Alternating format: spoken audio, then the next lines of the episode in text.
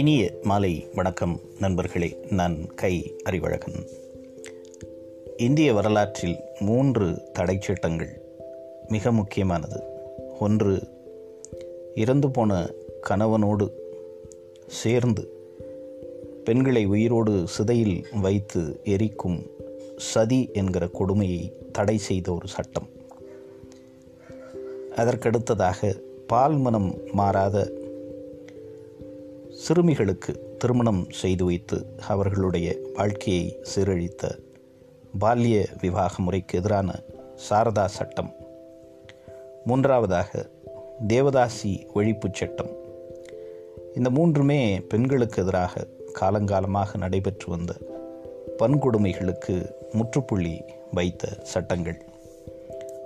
ஆயிரத்தி எண்ணூற்றி இருபத்தி மூன்றாம் ஆண்டு பெனி பார்க்கஸ் அப்படிங்கிற ஒரு வெள்ளைக்கார பெண் இந்த சதி அப்படிங்கிற ஒரு நடைமுறை நிகழ்த்தப்படும்போது எவ்வளவு ஒரு கொடுமையான நடைமுறைகள் கடைபிடிக்கப்படுகிறது, இதன் மூலமாக பெண்களுக்கு எப்படியெல்லாம் தீங்கிழைக்கப்படுகிறது அப்படிங்கிறத ஒரு பெரிய வரலாற்று பதிவாகவே செய்து வைத்திருக்கிறார்.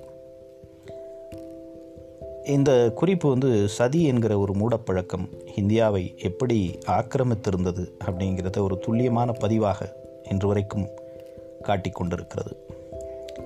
அதே மாதிரி பிரெஞ்சு பயணி கிராண்ட் ஃப்ரே அப்படிங்கிற ஒருத்தரும் ஐரோப்பிய பயணியான தாமஸ் ட்விங்கிங் அப்படிங்கிறவரும் தங்களுடைய குறிப்பேட்டில் இந்த சதி நடைமுறை, இந்த நிகழ்வு எவ்வளவு கொடூரமானதாக இருந்திருக்கிறது அப்படிங்கிறத தங்களுடைய குறிப்புகளில் பதிவேற்றம் செய்து வைத்திருக்கிறார்கள். சதியை பற்றிய ஒரு விரிவான கட்டுரை பதினேழாம் நூற்றாண்டினுடைய இறுதியில் கெஜட் அப்படிங்கிற ஒரு பத்திரிகையில் வெளியாகி மிகப்பெரிய வாத பிரதிவாதங்களை உருவாக்கியது. வில்லியம் வார்ட் அப்படிங்கிற ஒரு ஃபாதர், ஒரு மத போதகர், சதியிலிருந்து தான் காப்பாற்றிய ஒரு இளம் பெண்ணை பற்றி கடிதம் ஒன்றில் குறிப்பிட்டிருக்கிறார். பதினேழாம் நூற்றாண்டினுடைய இறுதியில், அதாவது ஆயிரத்தி எழுநூற்றி தொண்ணூற்றி ஒன்பதில் கல்கத்தாவுக்கு வந்த ஓவியர் பல்தசார் சோல்வின்ஸ் அப்படிங்கிறவர் சதி எப்படி நிகழ்த்தப்படுகிறது அப்படிங்கிறத ஓவியமாக வரைந்து வைத்திருக்கிறார். பெண்ணை தெய்வமாக கருதி வழிபடக்கூடிய ஒரு தேசத்தில் பாரத மாதா என்று புகழ்ந்து பாடக்கூடிய இந்திய தேசத்தில் அதே பெண்களுக்கு எதிரான இந்த காலம் காலமாக நடத்தப்பட்ட வன்கொடுமைகள் வரலாறு ஒருபோதும் மறக்கக்கூடியதாக இல்லை. குறிப்பாக வந்து இந்த சதி, பால்ய திருமணம், அதாவது வயதுக்கு வராத சிறுமிகளை கட்டாயப்படுத்தி திருமணம் செய்வது, அதற்கு பிறகு தேவதாசி முறை, இந்த மூன்றுமே பெரிய போராட்டங்களுக்கு பிறகுதான் தடை சட்டங்களால் நிறுத்தப்பட்டது. இறந்து போன ஒருவருக்காக அவர் மீது பாசம் கொண்ட மற்றவர்கள் உணவை துறந்து உயிர்விடும் வழக்கத்தின் பெயர் வந்து அணு மரணம். இதுவும் கூட இந்தியாவில் ஒரு காலத்தில் நடைமுறையில் இருந்த ஒரு பழக்கம். இது ஒருத்தர் மேலே ஒருத்தர் வைத்திருக்கக்கூடிய அன்பால் அவருடைய இழப்பை தாங்கிக் கொள்ள முடியாமல் மேற்கு மேற்கொள்ளக்கூடிய ஒரு செயலாக இருந்திருக்கிறது. இது வந்து இந்த பதினாறாம் நூற்றாண்டின் துவக்கத்தில் சில வரலாற்று குறிப்புகளில் இடம்பெறுகிறது. அதே மாதிரி தன்னுடைய கழுத்தை தானே அறுத்து கொண்டு உயிர்விடக்கூடிய நவகண்டம் அப்படிங்கிற ஒரு முறையும் இந்தியாவில் இருந்திருக்கிறது. இது வந்து தண்டனையாகவோ களப்பழியாகவோ அதே மாதிரி அர்ப்பணிப்புக்கான ஒரு சடங்காகவோ கூட இருந்திருக்கிறது. ஜப்பானில் இருக்கக்கூடிய சாமுராய்கள் இதை வந்து செப்புகு அப்படிங்கிற ஒரு சொல்லால் குறிப்பிடுகிறார்கள். அதாவது ஒரு மனிதன் மேல் வைத்திருக்கக்கூடிய விசுவாசத்திற்காக, ஒரு அரசின் மேல் வைத்திருக்கக்கூடிய விசுவாசத்திற்காக தன்னுடைய உயிரை துறப்பது. ஆனால் சதி வந்து இது மாதிரி இல்லை. இறந்து போன கணவன் வந்து அவனுடைய உடலோடு சேர்த்து அந்த அப்பாவி பெண்ணை நெருப்பில் பலியிடக்கூடிய ஒரு சடங்கு. அந்த பெண் அப்படி பலி கொடுக்கப்படுவதால் ஆணுக்கு சொர்க்கம் கிடைக்கும் அப்படிங்கிற ஒரு மூட நம்பிக்கை தொடர்ந்து இருந்து வந்திருக்கிறது. கணவனை இழந்த பெண் வேறு ஆணோடு பழகி ஒரு குழந்தையை ஒரு குழந்தைக்கு தாயாகிவிட்டால் இன தூய்மை முற்றிலுமாக அழிந்துவிடும். அதனால் அவனை வந்து அவளை வந்து கணவனோடு சேர்த்து கொன்று விடுவது தான் பாதுகாப்பானது அப்படிங்கிற ஒரு எண்ணமும் அந்த காலத்தில் வந்து நடைமுறையில் இருந்திருக்கிறது. ஏறத்தாழ மூன்றாம் நூற்றாண்டின் மத்திய பகுதியிலிருந்து தான் இந்த சதி அப்படிங்கிற ஒரு மிகப்பெரிய கொடூரம் நடைமுறையில் துவங்கி இருக்கிறது. அந்த காலங்களில் பெண்ணும் வந்து ஆணுக்கான ஒரு உடைமை பொருள். அதனால் கால்நடைகளை யாகத்தில் பலி கொடுக்கிறது மாதிரி பெண்களையும் அதனுடைய உரிமையாளன், அதாவது இறந்து போன பிறகு பலி கொடுத்திருக்கிறார்கள்.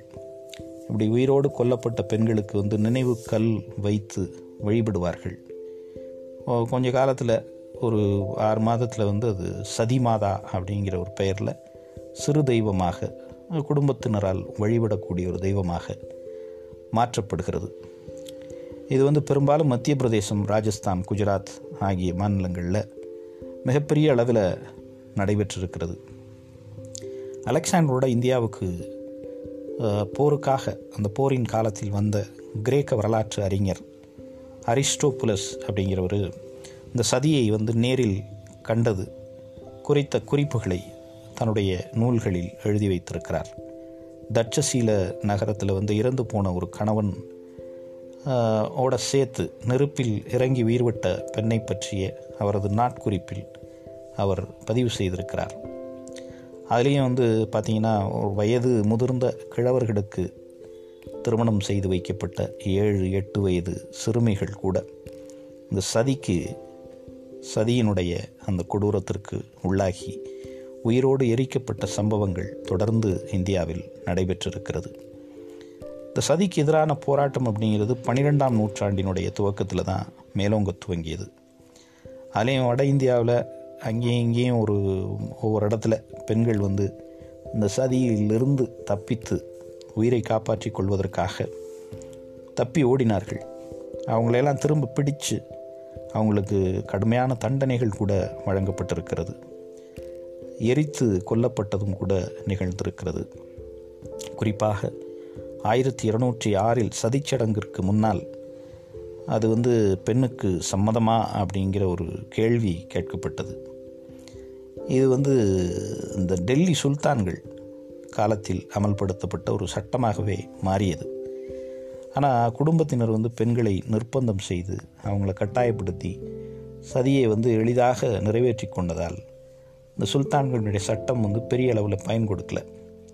சதிச்சடங்கு அப்படிங்கிறது இந்து மதத்தினுடைய ஒரு நம்பிக்கையாக இருந்திருக்கிறது. அதற்குள்ளே தலையிடுவது அவர்களுடைய உரிமையை பறிப்பது போல ஆகிவிடும் அப்படிங்கிற கருத்து வந்து பாபருடைய ஆட்சி காலத்தில் நிலவியது. ஆனால் அக்பருடைய ஆட்சி காலத்தில் சதி ஓரளவிற்கு தடை செய்யப்பட்டிருக்கிறது. காவல் அதிகாரிடம் அனுமதி பெற்று சதிச்சடங்கை நிறைவேற்றி கொள்ளலாம் அப்படிங்கிற ஒரு விதிவிலக்கு அவர்களுக்கு கொடுக்கப்பட்டது. அவுரங்கசீப் காலத்தில் தான் சதி முழுமையாக முகலாய பேரரசர்களினுடைய காலத்தில் அவுரங்கசீப் குறிப்பாக சதி வந்து முழுமையாக தடை செய்யப்பட்டது. அதற்கு காரணம் வந்து அவுரங்கசீப்பினுடைய மூத்த மகள் அரசினுடைய மேலாண்மையில் முழு கவனம் செலுத்தி பெண்களுக்கு எதிராக நிகழ்த்தப்படுகிற இந்த கொடுமையை தடுத்து நிறுத்த வேண்டும் அப்படிங்கிறத முழு கவனம் செலுத்தினார் அப்படிங்கிற ஒரு கருத்தும் சில குறிப்புகளும் கூட உண்டு. ஆனாலும் அவுரங்கசீப் காலத்தில் அரசு அதிகாரிகளுக்கோ அல்லது அங்கே இருக்கக்கூடிய அந்த கிராம நிர்வாக அதிகாரிகளுக்கோ கையூட்டு கொடுத்து பெண்களை எரித்த சம்பவங்கள் தொடர்ந்து நடைபெற்றது. ஐ ஐரோப்பியர்களுடைய வருகை, அதாவது போர்த்துகீசியர்கள், பிரெஞ்சுக்காரர்கள், ஆங்கிலேயர்கள், டச்சுக்காரர்கள், இவங்கெல்லாம் வந்து இந்தியாவிற்குள்ளே வந்து அவங்க வந்து பல்வேறு இடங்களில் தங்களுடைய வாழ்க்கையை துவங்கிய அந்த காலகட்டத்தில் தான் சதிச்சடங்கு குறித்த ஒரு மிகப்பெரிய எதிர்வினை உருவாக தொடங்கியது. ஆயிரத்தி ஐநூற்றி பதினஞ்சில் போர்த்துகீசியர்கள் தங்களுடைய ஆட்சியின் கீழ் இருந்த கோவாவில் சதியை வந்து முழுமையாக தடை செய்தார்கள். பிரெஞ்சுக்காரர்களும் டச்சுக்காரர்களும் கூட தங்களுடைய ஆளுகையின் கீழ் இருந்த பகுதிகளில் எல்லாம் இந்த நடைமுறையை முற்றிலுமாக தடை செய்தார்கள். ஆனால் டேனிஷ் கம்பெனி அச்சு கலைக்கு முன்னோடியாக இருந்த அந்த டேனிஷ் கம்பெனி தரங்கம்பாடியில் சதியை வந்து தடை செய்யலை. பதினெட்டாம் நூற்றாண்டு வரைக்கும் சதிக்கு ஆதரவாகவே பெரும்பான்மையான மக்கள் இருந்திருக்கிறார்கள். அதை வந்து ஒரு புனித சடங்கு போல கருதி இருக்கிறார்கள். தமிழகத்தில் சோழர் காலத்தில் தான் உடன்கட்டை ஏறும் பழக்கம் அதிகமாக இருந்தது அப்படிங்கிறதுக்கான பல்வேறு சான்றுகள் உண்டு. அது மாதிரி இந்த சதியின் மூலமாக எப்படியெல்லாம் கொடுமைகள் நிகழ்த்தப்பட்டது, பிறகு யாரெல்லாம் இதற்காக போராடினார்கள், இது எப்படி முற்றிலுமாக இந்தியாவிலிருந்து ஒழிக்கப்பட்டது அப்படிங்கிறத நம்ம நாளைய பதிவில் பார்க்கலாம். நன்றி நண்பர்களே. மீண்டும் இன்னொரு பதிவில் நாளை உங்களை சந்திக்கிறேன். வணக்கம்.